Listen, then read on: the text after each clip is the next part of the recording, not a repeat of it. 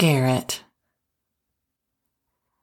When it became clear that your interest in school was negligible, we told you that it was time for you to get a job. You needed to do something with your time. You could do anything, we said. Anything you wanted. Why not try something that interests you? You got a job at the grocery store. You were proud of yourself. It's a start, we said to one another.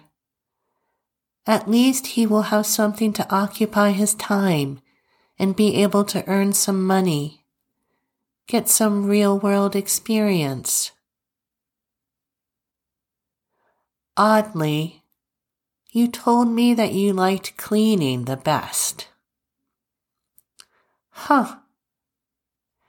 You said it was therapeutic to stand there and wipe down shelves and market displays. That's wonderful, Garrett, we said. If you do well, you can use this job as a reference for something else in the future, if your interests change.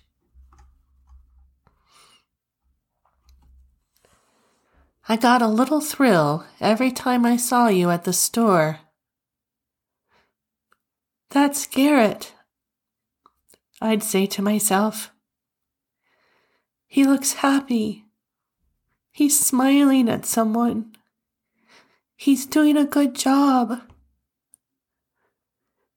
One time, Kevin told me that you saw him waiting in line and you called him over to your lane. Dad, Dad, come over to this one, you said. I'll bag your groceries for you.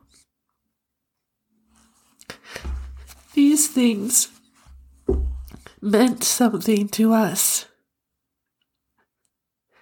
Of course, you also told us you ate food there without paying for it. Grapes, other loose foods. Garrett.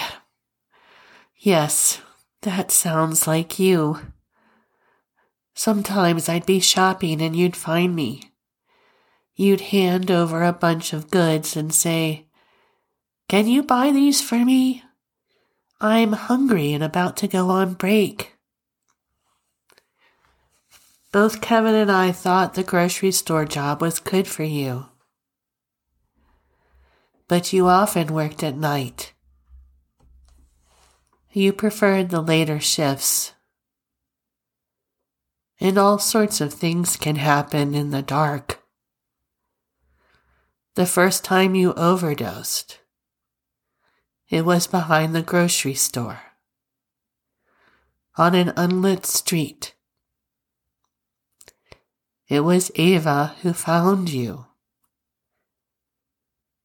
Kevin went into the store and told your supervisor what had happened. And I will tell you, they were wonderful.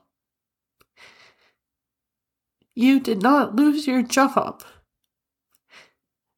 They held your job until you came back and encouraged you when you did. When you told them you were going to rehab, they were supportive. You would have your job when you got back, if that's what you wanted.